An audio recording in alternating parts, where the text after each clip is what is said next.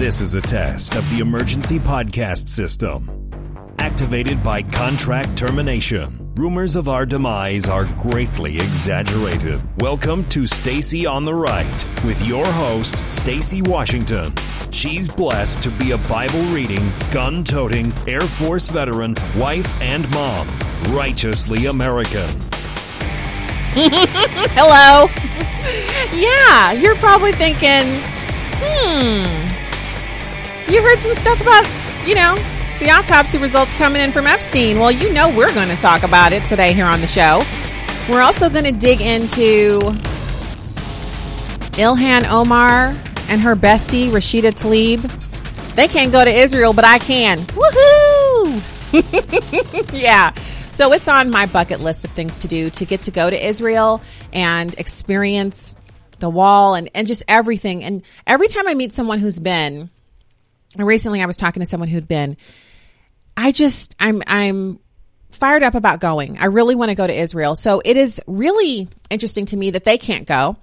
And maybe it won't last, but right now I'm feeling a little bit, you know, I'm feeling some kind of way about it. Some kind of good way, that is, that they can't go. They don't deserve to get to go. Okay. I'm not going to get, we'll talk about that. Um, also gun control. Uh, Cory Booker says it will bring freedom. Now, never mind that Cory Booker is a Democrat and is therefore part of the reason why these inner city areas are in such bad shape. Um, he's still got his thing going on, whatever that is. So we're going to talk about it. We'll actually hear audio from him, and then we have other stuff.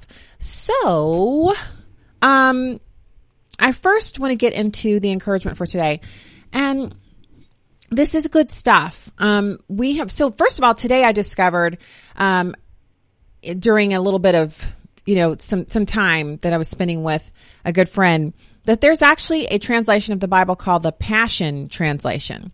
And we were reading Psalm 91 out of it.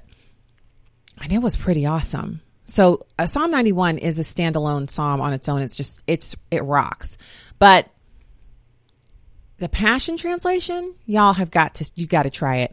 So we will actually probably do the Passion Translation of Psalm 21 on maybe next, next Monday. Uh, cause I already have this week's encouragements planned out. So I don't want to change that. So we'll probably look at doing that on Monday, but I was so excited by it and invigorated by it today. So let's dig into this. It's, uh, encouragement this week is on encouragement and I love that. And let us consider how we may spur one another on toward love and good deeds, not giving up meeting together as some are in the habit of doing, but encouraging one another and all the more as you see the day approaching. That's Hebrews 10, 24 and 25. So it encourages us to consider how we can spur each other on. So it means we have to take time out of our busy schedules, put our phone down for a second and just think, probably in the first thing in the morning after your devotions or during your devotions, you think, how can I encourage and spur people on today? How can I, how can I be a blessing, right? How can I bless other people with encouragement? And it can be that through encouraging other people, you encourage yourself. That's, that's what I actually get out of doing the encouragement segment on the show. It started off because I needed encouraging and I, I just stumbled on a scripture and that scripture encouraged me so much that I wanted to share it. So I shared it and the response I got back from you was that, oh my goodness, that was so encouraging to me. And then I was like, well, we should do this all the time. Encouraging each other is what we're supposed to do. So this is a part of that. And that's just one example of how it can be done. Um, and there are many ways that you may already be encouraging people. You might already be doing it. Um, or if you aren't doing it, you could definitely think of just basically the Bible is saying, how can you encourage other people? You give some consideration to that. God will do the rest. You take one step towards him. He comes the rest of the way. You just say, how can I encourage other people? Spurring one another on towards love and good deeds, not giving up meeting together as some are in the habit of doing. So sometimes things happen at church or, you know, a pastor falls in, in, in, a very major way and it, it's hurtful to you or maybe some people at the church, part of the body, they've treated you badly. And then the tendency is to say, well, I just can't go to church anymore. You can, maybe it's just not that church. Um, you try to work it out, but if it can't be worked out or if it becomes too cumbersome, you know, and I know there are people who disagree with me on that and they'll say you shouldn't ever leave your home church. That's up for debate. The point that I'm trying to make is because I don't want to get drawn into a big argument about that. I'm trying to make the point that if going to the current church is basically making you not want to go to church at all, find another church. That's why we have so many different churches. You can just find another so that you don't forsake gathering together. And then encouraging one another and all the more as you see the day approaching. And this talks about the second coming of the Lord, where we are supposed to be anticipating his return and encouraging each other through the current trials and tribulations that we experience because we know that he is coming back for us. We've read the end of the book. We know how this thing all ends and that is super encouraging, but I have more. Psalm 32 8 says, I will instruct you and teach you in the way that you should go. I will counsel you with my loving eye on you. So God will tell us and teach us whichever way we should go. So that means we should never, of course, we're humans. We'll feel confused, but that shouldn't be a state of being for us because we can always say, Father, I'm confused about this. What do I do? Lord, how do I navigate this situation? They, they want an answer for me about something. What do I say? I'm, I'm on the fence here. I don't know what I should do. I need a word from you. He's ready and able and willing to provide that word and that instruction. All we have to do is ask. He says, I will counsel you with my loving eye on you, which is an indicator of his thoughts and feelings towards us. Not anger, not, oh geez, here comes Stacy again with a prayer about what she should do. No, he's lovingly watching and waiting to offer counsel to us. This is, I mean, does you, are you getting a little revved up? I feel my little engine is cranking up. I'm like, yes, I need that. I need that. And then lastly, Psalm 31, 24. Be strong and take heart, all you who hope in the Lord. So not be strong and take heart, you know, you hardcore, you know, yoga devotees, or, you know, no arguing about whether or not yoga is Christian or not. I don't feel like it today. Not be strong and take heart because you're strong and you rock and you're you you are enough. That's one of the favorite slogans nowadays is you are enough. Well, if we were enough, why would Jesus have come? Why do we need him to die on the cross? If if I'm enough, why do I need a savior? Why do I need the Holy Spirit, the comforter? Why do I need my Father in heaven if I'm enough? Every time I see that on Instagram, I'm like, so if you're enough, why are you telling everybody about it?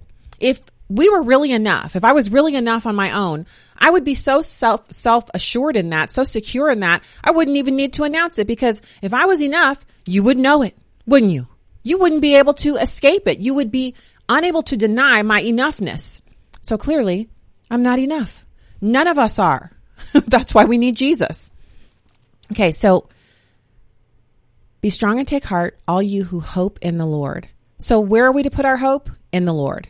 And if we do that, we will find all of these things, they're not only true, that we are able to be blessed in and through a bar above, far and beyond all that we dare ask or think. And it's not the material blessing that I'm sp- speaking of. I'm talking about the spiritual blessing that comes from knowing who we belong to and how God will not only care for us, but he will take us through every situation and keep us through every situation, which is ultimately isn't that what we're looking for because we have these tough things that we're going through all of us are going through something struggling with something fighting over something and we need god to not only just be in those situations but to keep us and to help us to be strong and take heart. The, we need his assistance with all of that. So it's super encouraging. Like I, I hope you're getting encouraged by this. That's the the point of it. I'm encouraged by it. I hope you're encouraged by it.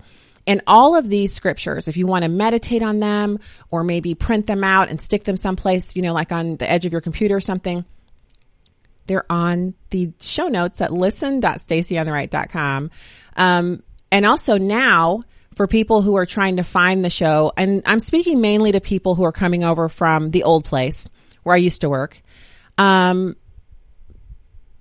you're looking for me and God bless you for looking for me. And it, I was derelict in not having information for you front and center at the top of stacyontheright.com. Um, so people have been really searching. In fact, one of the top search items on my blog when I go into my analytics is what happened to Stacy on the right and AFR. That is one of the top search and so people are landing when they type that in, they land at stacyontheright.com. And instead of me having an answer for you there, I have, I have a, a video that I did, but that has now gotten pushed down because I've had so many posts since the original occurrence on June 21st. So I now have all of the episodes of the show are there and I'm going to just update that video and pin it to the top so you can take a look at it. Um, anyone who's coming over. And if you're coming over, you know, maybe you're just getting back from vacation or work or whatever, and you're just realizing that I'm not on over there anymore. Well, God bless you and thank you for being here. And um, the details are there on my blog. You can actually type in "When Bad News Comes." That's the, that's the title of it. But I'm going to change it to "What Happened to Stacy on the Right on AFR." That way, people who search it will come up with that video immediately. So, um, now let's get back to the show. Um, so there's a couple things. First of all, um, and I did I did kind of go over we we talked in the show rundown about a couple of these things, but I want to dig into uh, what exactly is going on. So first off, there's the autopsy report from Jeffrey Epstein, his his death. The autopsy is finished, and they have the details now. And they're saying, experts are saying, now they have people going on Fox News and other outlets who are questioning how it could be ruled a suicide with the details that have been shared. Now, there's always going to be speculation, but I think it's interesting. Obviously, you got to be pretty awesome to get onto Fox News the day after the autopsy. Like they're not just taking their third or fourth tier guest; they're getting someone they they trust to come on. And so they're saying the broken bones in Jeffrey Epstein's neck are common in victims of homicide by strangulation. Now, this is interesting. This is very interesting. Um, everybody has had, you know, just uh, everything's been a fire with conspiracy theories. What that's what people are calling it.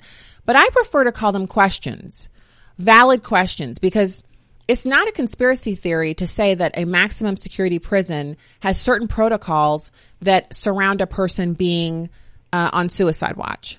And for those protocols not to be followed, it means something is going on there. Uh, so now the autopsy, per the Washington Post, has found that Epstein sustained multiple breaks in his neck bones. And that's kind of rather interesting, is it not? Among the broken bones in Epstein's neck was the hyoid bone, which in men is near the Adam's apple. Such breaks can occur in those who hang themselves, particularly if they're older. And this is according to forensic ex- experts and studies on the subject. But they are more common in victims of homicide by strangulation. So does this mean he was strangled? No, but the breaks in the bones in the neck are kind of a red flag for experts who are reviewing the autopsy results and saying something about this doesn't pass the smell test. Not a conspiracy theory, a, a valid question. That's significant. So in other cases of homicide where investigations, homicide investigations, Causes of death have actually been changed from suicide to homicide after an autopsy result showed a broken hyoid. In 2008, Ronnie L. White, a teenager accused of killing a police officer, died of an apparent suicide in a suburban Washington jail cell. But two days later, the cause of death was changed to homicide when a Maryland state medical examiner discovered the teen had a broken hyoid. Now, Barbara Sampson is New York City's chief medical examiner. She completed the autopsy on Sunday. She has yet to give a final ruling. At the moment, the the cause of death is listed still as pending. So she's, you know, examining. Um, according to the official story released by the authorities, Epstein's guards fell asleep while on duty and failed to check on him for three hours, which supposedly gave him time enough to hang himself. Simultaneous to that occurrence, two sleeping guards, not one, two, in a maximum security prison the camera system failed to work. And he magically found some tools to hang himself with in a, ma- in a maximum security prison. And additionally, his cellmate was removed from his cell, meaning that Epstein was all alone, which violated the jail's procedures. So, conspiracy theories? I think not. Sounds like valid questions that actually mean like we're we're waiting on old girl to come out with her findings. That's that's me. I'm waiting to see what she says. And it's not because I want it to be a suicide. I got no opinion one way or the other as to what I want it to be. I just want to know the truth. And why? Because if he was killed, that means there's even more. There are many more people, scary people, important people, rich people, you know, whatever, that are were in danger of being exposed and they they snuffed him out. to shut him up. Right? This ain't about what I want. It's about the truth. All right. We'll be totally righteously American just a couple of minutes when we get back. You stay there.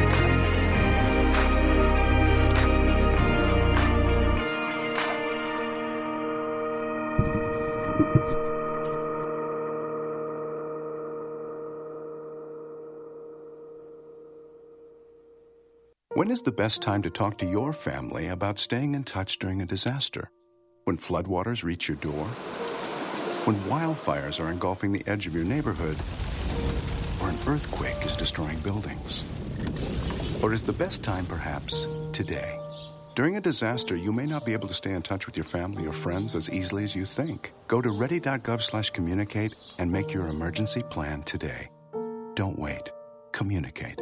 Brought to you by FEMA and the Ad Council. This is how we do every day. We be grinding, and if you wanna come and test us, If you love them enough to turn off your music and pretend like their music is your music, Ah, this is mommy's jam. then surely you'll check nhtsa.gov slash the right seat to make sure they're in the right car seat. Let's play it again. Check today at nhtsa.gov slash the right seat.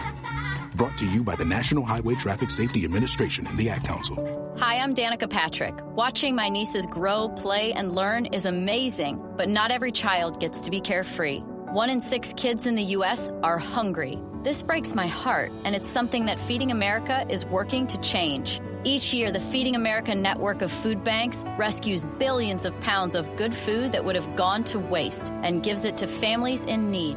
To help, visit feedingamerica.org. Brought to you by Feeding America and the Ad Council. One in three adults has prediabetes. One in three. That means it could be you, your football buddy, your football buddy, or you, your best man, your worst man, you, your dog walker, your cat jogger. While one in three adults has prediabetes, with early diagnosis, prediabetes can be reversed. Take the risk test at doihaveprediabetes.org. Brought to you by the Ad Council and its pre-diabetes awareness partners. Is that a faucet running? That's not a faucet. That's a river rushing through the forest. Forest rivers provide over 100 million people with clean water to drink. What? I can't hear you because of the vacuum. That's not a vacuum. That's the trees in the forest cleaning up the air we breathe. I didn't know the trees were so amazing. Yep, and the forest gives us shade, trees to climb. That's awesome. Let's go explore some more. Visit the forest today and enjoy all it does just for you. To learn more about the forest and find one near you, go to discovertheforest.org. Brought to you by the U.S. Forest Service and the Ad Council. What if I could tell you that a full blown wildfire was going to occur tomorrow right where you live? Tell you exactly which neighborhoods it would engulf and how fast it would do it.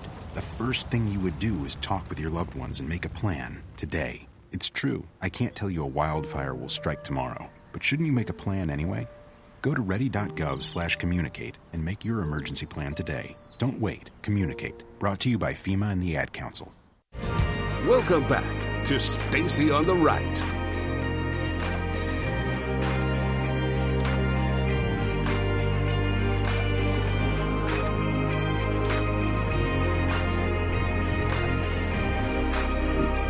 Hey there. Okay. So, yeah, the Jeffrey Epstein saga, it continues. Um, people close to him think that he was murdered. A lot of people think he was murdered. There are others who are probably, um, feeling pretty relieved because they had something to do with the things that he was up to and and now that he's dead he can't sing you know dead men sing no tales I, I I told you guys earlier in the week I was really concerned that the FBI hadn't actually raided his compound before now because if you think about it if there was no one there and we don't know that so the story that I shared with you from the UK Daily Mail early in the week didn't actually say if anybody was present at the compound when it was raided now the FBI could have very well had the compound secured, right? And, you know, uh, I don't know, doors welded shut, whatever. They could have done that when they arrested him. But do you remember when there was the mass shooting in Las Vegas and the, the FBI had actually gone out and secured the shooter's residence? the the girlfriend of the shooter, who I guess partially owned the home, was in Thailand or someplace like that, and so thrill seekers broke in and disturbed the crime scene before the FBI had a t- chance to circle back around and do anything with it. And so I know Jeffrey Epstein, of course, he had a compound. It was on a remote island. You had to, you know, you had to know where it was and get out there. But how many people knew where it was? I mean, a lot of people knew where it was. So it just makes me wonder how secure could it have been unless they left agents there? The article didn't say they did. So I, I have no idea if they did that. I don't know. I no idea if they secured it, but these are the kind of questions that, Hey, I'm sitting over here. Yeah, my dad's in law enforcement, but I'm not. Uh, so I, I don't even have a clear cut idea of exactly what, like every time the FBI arrests someone, do they secure the premises or is it on a case by case basis? I have no idea. But it seems to me, just, you know, speaking out of the side of my neck with, you know, dash of logic added in, that a raid that happens after the guy has been killed in prison or is dead, somehow he's, he's no longer with us, how, whatever the circumstances, that it was like a penny short a day late. What, what was that? What was the reason why that just happened after he died? A few days after he died. So hopefully we'll get answers on that as well. Um, I know there's a lot, again, there's a lot of, uh, you know, people finding, um, inconsistencies with what, what we've been told and what we know to be factual. So a few more inconsistencies before we move on. Um, let's first like Epstein was the highest profile prisoner they had in the, the U.S. prison system. Okay. This is the most famous prisoner in prison in the United States at the time. Okay. So that, just that in and of itself you would think they wouldn't have sleepy prison guards on duty at the maximum security prison where he was located. But they did. So, what other inconsistencies surrounded Epstein's death? Well, he said he was considering cooperating and naming names in his international sex ring. He was found unconscious in his prison cell just three weeks before, which is why he was supposed to have been on suicide watch. Two days prior to his death, documents released for the first time implicated several Democrats in the sex ring that he was operating. But then two weeks, you know, after he com- uh, apparently attempted to kill himself, he's taken off of suicide watch just two weeks later. He was in isolation, which is extraordinarily unusual for someone who is suicidal because isolation tends to make prisoners suicidal. So if you're already suicidal, why would they put you in isolation? We already mentioned the camera malfunction, which is ridiculous.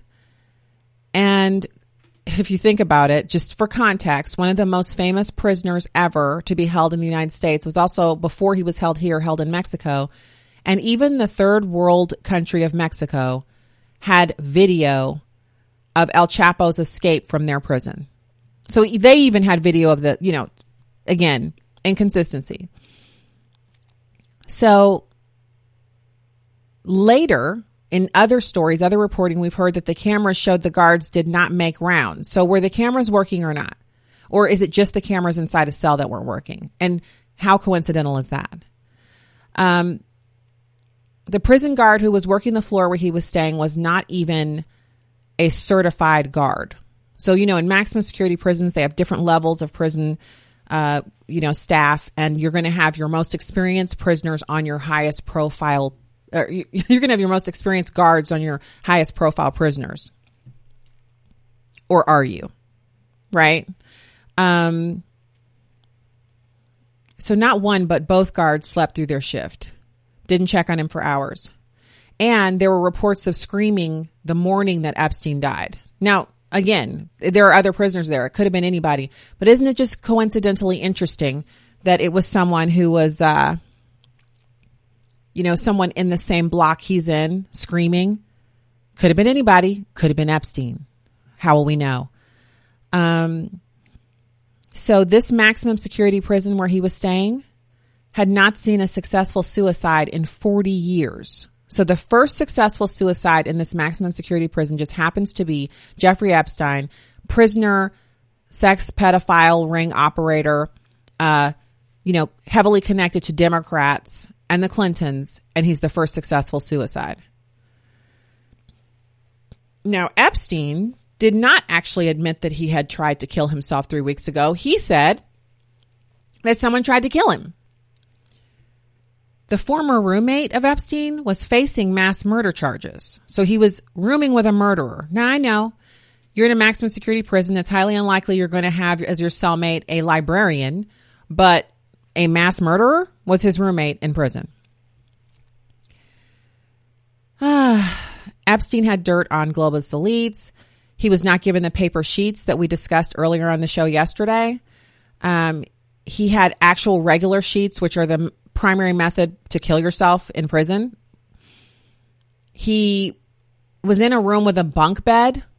So it, you know, again, in prison, they have different configurations. If you're suicidal, you're given a room with a mattress on the floor and paper sheets, so you can't kill yourself. You are not given a room with a bunk bed, which is a metal apparatus. It's extraordinarily heavy. It's uh, often bolted to the floor and then regular sheets so you can hang yourself. Not to mention that Epstein was over six feet tall. So it would have been really hard for him to hang himself on, you know, the bunk bed would have had to have been super tall, which again, does that even sound logical to you? He had told his lawyers on Friday, a day before his death, see you on Sunday. Um, and then of course, the details surrounding the bed, he had to be on his knees to hang himself. Usually your natural uh, preservation instinct kicks in. That it's hard to hang yourself on your knees. You you need to have your feet free and clear in order for you to go through with trying to kill yourself. And then of course we talked about the broken bones in the neck.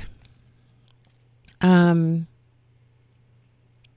so if you believe that there are fishy items that the details are fishy surrounding this news, you, they've even got Marco Rubio siding with the liberal media that, you know, it's a conspiracy theory. So I just encourage you to adopt a different tone about it. If you're discussing this with people who might be skeptics of anything ever going wrong in a maximum security prison that could possibly be, you know, some of the people there are, are Democrats, I would just say they're valid questions. Again, valid questions, not conspiracy theories. A conspiracy theory to me is, you know, it's something outlandish that resembles something you would see on television. And things that you see on television can they're ba- television is based in reality in that people who write the stories for TV often take real life scenarios and they adapt them for television. Some of them are completely creative, obviously.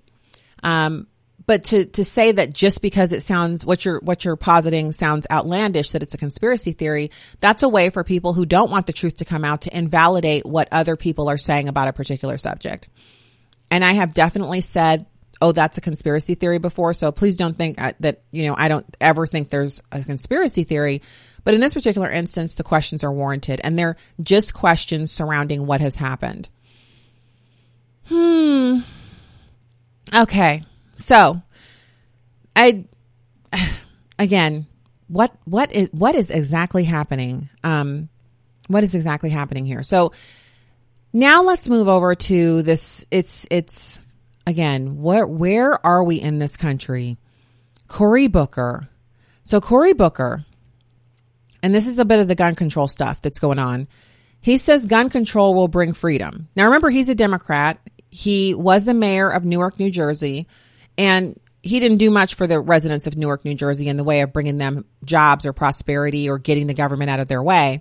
Now he wants to be the president and he thinks the way to get there is to make sure that Americans who are law abiding, who've never done anything wrong, who only seek to defend themselves as is their constitutional right, have to give up some of those rights in order for him to feel like he's doing something, heavy quote fingers. So first, let's listen to him. Um, you know, he drives me a little bit nutso.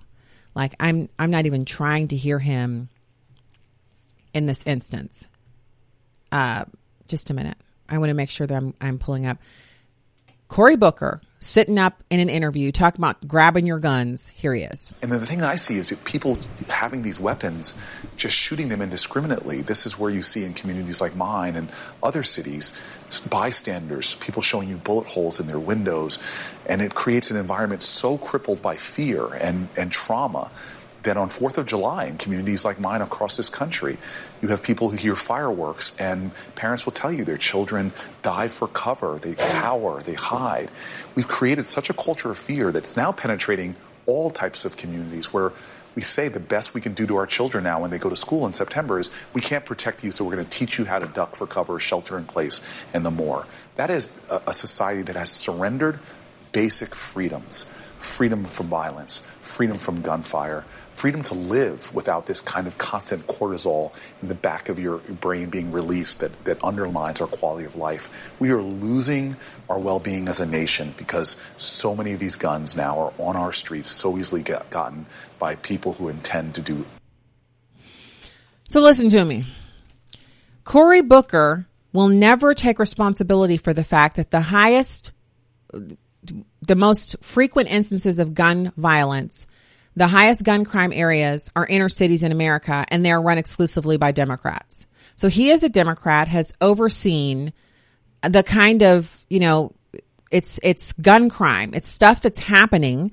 It's things that are going on where people are literally being gunned down on the regular basis and he doesn't do anything about it. Not only does he not do anything about it, he doesn't say anything about it. He doesn't, he doesn't even try to do anything. Uh, he could say anything. He could admit that Democrats have not done a good job of making sure that um, Americans are safe. He could he could say anything. He he could he could even say, "I'm still a Democrat, but I want to try something different because I'm tired of my constituents living under this kind of you know gun gun crime. I'm I'm just tired of it." He could say that. Instead of doing that, his idea is to, um, his idea is to just kind of come, come around side the whole thing and make this kind of statement. I'm sorry, guys. If you're watching the live stream right now, you're probably seeing my face going all crazy. I just had somebody drive right onto our driveway, um, and kind of take a look around and then drive away. So that's why I'm looking crazy. Um, so, so I don't know who that was, but if Cory Booker really cared I'm just going to quote some statistics from his pal, Elijah Cummings out of Maryland. Elijah Cummings is regularly reelected. Last time he was reelected to his 13th term with more than 76% of the vote. That was in 2018. So he doesn't even have to try to answer. He doesn't even have to, to you know, it, it, no one's asking him. No one's saying, why do you keep getting reelected and everything in Maryland is still the same? Everything in Baltimore is still the same. Why aren't people's lives improving since you've been reelected over and over and over again? He doesn't even have to answer that question because no one's asking. And it's the same thing for Cory Booker. How can Cory Booker actually run for the presidency without ever being asked what he did for the people of Newark, New Jersey or what Democrats have done writ large for inner city voters people who give 90 plus percent of their vote to the Democrats every single time, how can he possibly not be held responsible for that result? If gun crime is such a huge problem, because again, what do you think? Do you think maybe it's because Cory Booker is um, only talking about gun crimes that are committed by white people? Oh, I can, you know, uh, is it because Cory Booker actually thinks that it doesn't matter if you're gunned down in inner cities, but it totally matters if you're in the suburbs and you get gunned down? All of the lives of people who are lost to gun crime should matter, just like the people who are lost to, uh, you know, heart disease, AIDS, you know, premature death from SIDS for babies, abortion, whatever, right? Whatever. So if, again, if the people that we're looking at for the presidency on the left aren't ever going to be held accountable for their lack of results in inner cities, then honestly, the talk about abolishing the the uh, electoral college that's important, but this is an even bigger issue than that because it means votes don't mean anything. It means that when people are voting for other people, It doesn't matter what they're running on. It doesn't matter what they're saying. What matters is, is that person black because I'm black or is that person white because I'm white or is that person for or against gun control because I'm for or against it? It doesn't matter what they actually do when they get there. I refuse to allow that to be my reality, which is why um, there's some people here running locally um, that when they get ready and they want me to put a sign in my yard for them, that gets no sign, that gets no support. If you can't do what you promised and you won't answer my phone call, honey, you better think, you better know that I'm not voting for you again. And I'm not going to throw you any support either. But that's just me.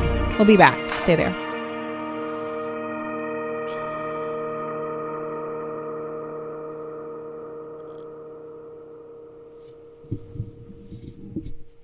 Morning, Uglyville! Every ugly doll is unique. I'm Moxy. Bobo. Wait. Those close to me call me Slick Doll. Which is not his name. And every child is too. They can be pretty lovable. That's why when you travel, you should make sure your child is in the right seat for their age and size. That sounds pretty great to me. Keep them safe by visiting nhtsa.gov slash the right seat. Isn't that right, gibberish cat? Brought to you by the National Highway Traffic Safety Administration and the Ad Council.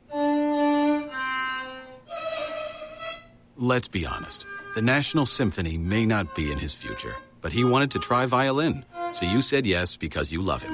And if you love him that much, love him enough to make sure he's buckled up and in the back seat. Find out more about keeping your kids safe in your vehicle at nhtsa.gov slash the right seat. Show them you love them. Keep them safe. Visit nhtsa.gov slash the right seat. Brought to you by the National Highway Traffic Safety Administration and the Ad Council. It's 4 a.m., Monday, and you're literally sucking baby snot through a tube because she's congested. Man, that's love. And if you love her that much, love her enough to make sure she's buckled in the right car seat. To make sure your child's in the right seat for their age and size, visit nhtsa.gov slash the right seat. Show them you love them. Keep them safe. Visit nhtsa.gov slash the right seat. Brought to you by the National Highway Traffic Safety Administration and the Ad Council. Tom has been a teacher for over 40 years. One day, I think one of the students had asked the question and he didn't remember the answer. And I also noticed that he was letting his class out earlier than they were supposed to let out. I was really starting to worry. Levi and I talked about how it would change our lives, but he was there beside me. When something feels different, it could be Alzheimer's. Now is the time to talk. Visit alz.org slash our stories to learn more. A message from the Alzheimer's Association and the Ad Council. You're not wired to have a response to this sound. You're neutral to it. And you can hear it repeatedly without feeling anything. But when we introduce a new stimulus, save the food, we've achieved pulling a natural or inborn response from you. Save the food, because 40% of all food in the US never gets eaten. Save the food. Cook it, store it, share it. Just don't waste it. For tips and recipes, visit savethefood.com. Brought to you by NRDC and the Ad Council. This is the story of a very special woman. Just a few knew about her superpowers. In a matter of seconds, she turned herself into a great mathematician. She masqueraded as a regular person at work, but as a superhero at home. Everyone knows her as Gabriella. I still call her Mom. Your hero needs you now, and AARP is here to help. Find the care guides you need to help, complete with tips and resources at aarp.org/caregiving. Brought to you by AARP and the Ad Council. Welcome back to Stacy on the Right.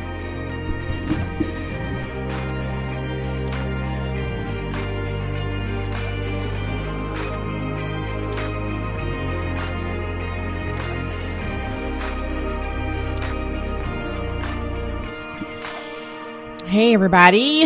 Um, yes, I've been wearing my hair, hair up for so long. If you're watching the live stream, you're probably thinking, what's going on? It's all my own hair, guys. It's all my own hair.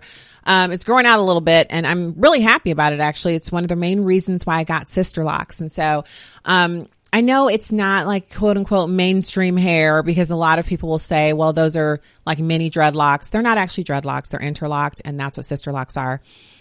But I encourage you to embrace women who are doing what I've done, which is I'm wearing my hair in its natural state. Uh, it is manipulated, but it is my hair. And it's the first time in my adult life that I have been completely free, um, of like chemicals other than I, you know, I cover the gray hairs that are creeping in. I cover those, but I don't have a relaxer and I don't have the, I don't have to go to uh, any place in particular. Like I don't have to go to a hair shop or anybody. I'm not, I'm not tied to a stylist and it's nice to get your hair done, to get shampooed, etc. But I don't have to do that. And I'm speaking not as someone who's like, you know, your hair is a part of your aura and all that stuff. I don't really get into that kind of stuff with the, with the sister locks but it is just nice to have to be able to wake up and put my hair in a ponytail and go or wear my hair down and go or curl it or you know set it on rollers and go and so i'm speaking to anybody who's you know maybe you're sick of your relaxer or maybe you're sick of being tied to your stylist which i i still love the women who were my stylist back when i used to get my hair done. But it is something amazing to be uh, to know that I, I just don't have to go there. I don't have to get my hair done. I don't have to spend a lot of money on hair products, just shampoo and conditioner and, you know, a couple of different sprays that I like to use that are, those are just optional. That is freedom. And then to be able to grow my hair out longer and not have breakage is again freedom. So I encourage you if you're, if you are permanently tanned and you're looking for something easier as an option, the initial cost can be kind of exorbitant. So I would shop around, find someone you know that has sister locks who will refer to you, you, you to their person. So you have word of mouth referral that you can trust. Um, but consider it. If the initial outlay seems ridiculous, just think over the five years, think it's five years that I've had these. If I were to add up the amount of money that I would spend on getting my hair relaxed, even though my hair was natural before this, because your hair has to be natural going in, but even when I look back at the money I was spending on my natural hair, and sometimes I would get my hair braided with extensions, and that's always expensive. I have saved so much money by just the initial outlay. I paid that, and then I paid, of course, to go regularly for the first couple of years. They, I would have my hair what they call retightened, which is basically where they re uh, integrated onto itself. So they weave it onto itself. There's no fake hair involved. It's all your own hair. But as your hair grows out, they just retighten it to itself. And man, I've saved so much money, but it's, it's bigger than that because, you know, we women, beauty is pain. We're willing to go there for it. We will take it. We're here for it. We're, we're ready to, we're ready to rumble. But the bigger issue is the freedom I have. I don't have to run from the rain anymore. I mean, yeah, I don't want my makeup to run, but if I'm out and about and I have on no makeup and it starts raining, I'm I'm just still walking because my hair is not impacted. Um, working out, swimming, and all kinds of other things that you just don't think about. The freedom is there. So I encourage you to look into it. If you're permanently tan and you you, you want to get your hair, uh, get hair freedom, this is it, baby. Um, but mine is finally growing out a little bit more, so I'm excited about that. And it's the summertime, so I've been wearing it in a ponytail because I just haven't had, I've just not been feeling creative at all. So, uh, so let's get back to what we have going on here. So now, now, um, there is also this audio from Epstein's death from this expert, and I meant to play it in the first segment, but here we are. So let's take a listen to what he has to say about the circumstances surrounding Epstein's death. Well, first of all, starting with the point about whether it was a strangling or whether it was suicide, which is what's coming out right now. The hyoid bone in the neck being fractured and other fractures in the neck make it more likely, and again, this is a percentage call, more likely that it was a homicide than a suicide, but it can be both.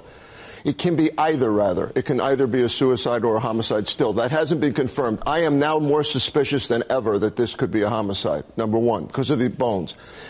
That answer is going to come to us, Bill, because if someone is attacked, you see signs of the attack on the body. That hasn't been discussed yet. It hasn't been released yet. I'm waiting to see that. If someone holds you down and strangles you, you see evidence on the body, bruises. Now, my source, undisclosed source, is not going to go into that right now. That question will be answered. The other question that's come up that you just brought up is about the suicide watch situation, which is I, shocking to me as a physician who has dealt with severely depressed and suicidal patients. Six days on a suicide watch, prison officials reportedly removed it. Prison officials, guided by who? What self-respecting psychiatrist would say, okay, he's no longer suicidal. There was evidence on July 23rd that he may have done something to his neck, or someone did. Right then, suddenly, six days later, he waves his hand, says he's fine, and he's put in an area where ultimately he's unobserved because, as you know, people fall asleep and they falsify records reportedly. Yeah. This situation, and then there are sheets in the room that you can hang yourself with, and there's a bunk bed. So, but does that make any sense to you? I mean, just be with me here for a second. Makes no sense. Um, and he's raising some really good questions. So we'll keep questioning and hopefully we'll get some answers, right? Um, so now listen, I want your feedback on this. Check out this new segment intro audio that we have and let me know what you think. It's courtesy of the amazing Noah Chelliah and I think you're going to enjoy it. It's Stacy on the right, and this is the Second Amendment Report. All right, a few facts about people who carry guns. A 2018 survey paid for by the National Shooting Sports Foundation, of which I'm a member, titled Concealed Carry Market used data from 4,521 people who carry concealed to answer questions about what they carry, how they carry, why, and more. So check this out, y'all. 85% of men prefer to carry their firearm at the waist, inside and outside the waistband. 57% of women prefer to carry at the waist. 31% of women prefer to conceal in a carry bag. 19.8% of women said they purchased underlayer clothing such as corsets, underwear, and bras that were specifically designed to hide a firearm. 98.1% of all respondents said they own at least one semi-automatic pistol. 61% of uh, people own revolvers, which made up only 13% of the total firearms owned by those who answered the survey. 48% of men surveyed said they carry all the time. 37.6% of women said they always carry. 70% of women obtained their concealed carry license in the past five years as compared to 54.4% of men. So if you're in the gun accessories market, accessories for women is something you should be looking into because this is a new market that's opening up women who are carrying firearms. And then 80.5% indicated self-defense was a reason for obtaining a permit. 85.5% of women indicated that they felt safer knowing they could defend themselves. And 57.8% of women and 52.5% of men prefer the vaunted nine millimeter. Um, and I can tell you if, if you spend some time, um, with your revolver, your, you know, listen, your 45 caliber. You want to try that out. You want to try uh, to shoot with, with a revolver and then you want to try different nine millimeters. And you're going to find that nine millimeters come in d- different sizes for different hands. Um, I'm really tall and my hands are not tiny. And so I can use a small conceal carry like a, a, Ruger LC9 really fits my hand well, but I can also fire a 45 and even though it kicks like a mule, I can I can hold it and actually hit the target. So what you have to do is you have to go in to a shooting range that you trust and you have to say, I'm going to go in and I'm going to try, like maybe today you're just going to try two different types of firearms. Maybe you're going to try the 40 and the 45, or maybe you're going to do a real comparison. You're going to do nine millimeters and uh, 45s. And so you're going to try one of each and they let you rent them at the, the gun shop. So you don't have to own a gun at all to get your, your first tries but you're going to want to either bring in some of the federal ammunition. It's the cheapest kind. It's for practicing or buy a couple of boxes there. And then you want to put a good number of rounds through. So you want to spend maybe an hour, hour and a half. You're there, you're putting these rounds through the firearm, not for the benefit of the place where you're shooting, but for your own benefit because how else will you know how it feels and how you'll be able to control the firearm? The next thing is you have to go more than once. So maybe you're going, maybe that first week you just go once and then the next week you go once. So you're just shooting to go once a week for an hour to try these out. And over time, you're going to get much more comfortable because your first time at the range, especially if you're a woman or if you're like me, because I'm kind of jumpy, you go there and the sound of everybody else shooting, your adrenaline gets to pumping, your heart rate, heart rate grows up and you just, you start to feel like, whoa, um, I'm stressed out. So you have to be there for a few minutes so you can settle down. Once you settle down and you're now putting the rounds through the firearm yourself and pulling your target back and taking it down when it's full and putting it back up and you're kind of marking it. This was the nine millimeter. This was the 45 millimeter. And hopefully you've gone with a friend, someone who's a little more experienced than you are so they can help get you through the process then you're going to start to kind of get into a rhythm where you, you're loading it a little faster. You know, you have a routine of how you're, you know, putting it back on safe, taking it off safe, firing stances, etc. I'd say by your fourth visit, if you go once a week, you're going to have a really good idea of what you like to shoot. Then once you've had those four weeks under your belt, you're not done. You, at that point, I, I like to recommend that people get some training. You go through the conceal carry class course.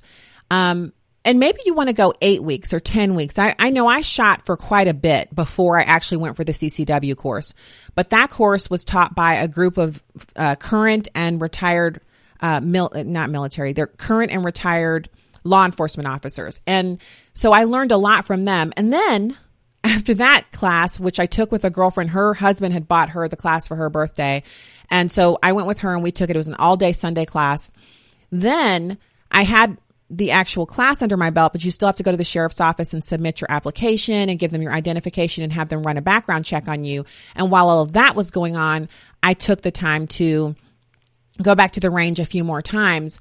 And then after I got my concealed carry permit, that same friend and I went back and took an advanced gun safety class for situations where like you're at the grocery store and some guy comes in waving a gun. What do you do? You're in the office and somebody waves a stapler at you. Do you shoot them uh, or do you or do you just sit there and try to talk them out of it because they're only holding a stapler and that does not require you to unholster your weapon and other situations like that.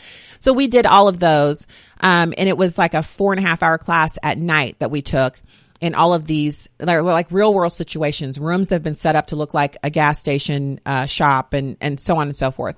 Um, and then even once you've done that, there's still room for more training. So we'll be doing the second amendment report often here on the show. It's a part of what we are righteously American about gun safety, gun ownership, um, the Second Amendment, your innate rights, uh, your constitutionally protected rights, um, not for sport or hunting, but for owning guns because you can, because it's your right.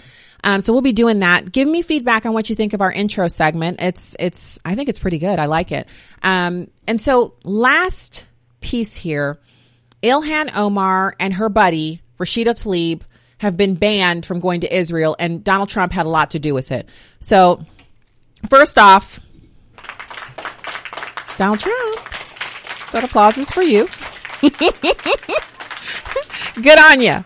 Good on you. If you support the BDS movement, which is, you know, uh, boycott, divestiture, and something such and or other, you hate Israel. You ain't boycotting them because you love them. So don't act like you can boycott them and then run over there up in their country. If you're boycotting them, keep your little buns out of Israel. How about that? that's so that's that's what uh, Bibi Netanyahu said. So both Muslim congresswomen Omar and Tlaib have been banned from entering Israel due to their support of BDS.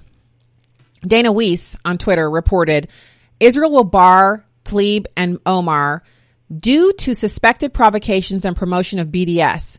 At this time, the final decision has been drafted and passed for comments before a press release will announce it officially. According to the New York Post, Israel has apparently decided to bar them from entering the country on Friday after fierce debates on the contentious matter involving Bibi Netanyahu and various ministers. The reason cited suspected provocations and promotion of BDS, and Interior Minister Ari Deri made the decision to bar them from entering on Friday. They were planning on going to tour the flashpoint site of the Temple Mount as well as the West Bank with another group sponsored by Palestinians. No wonder they got barred. Righteously American, back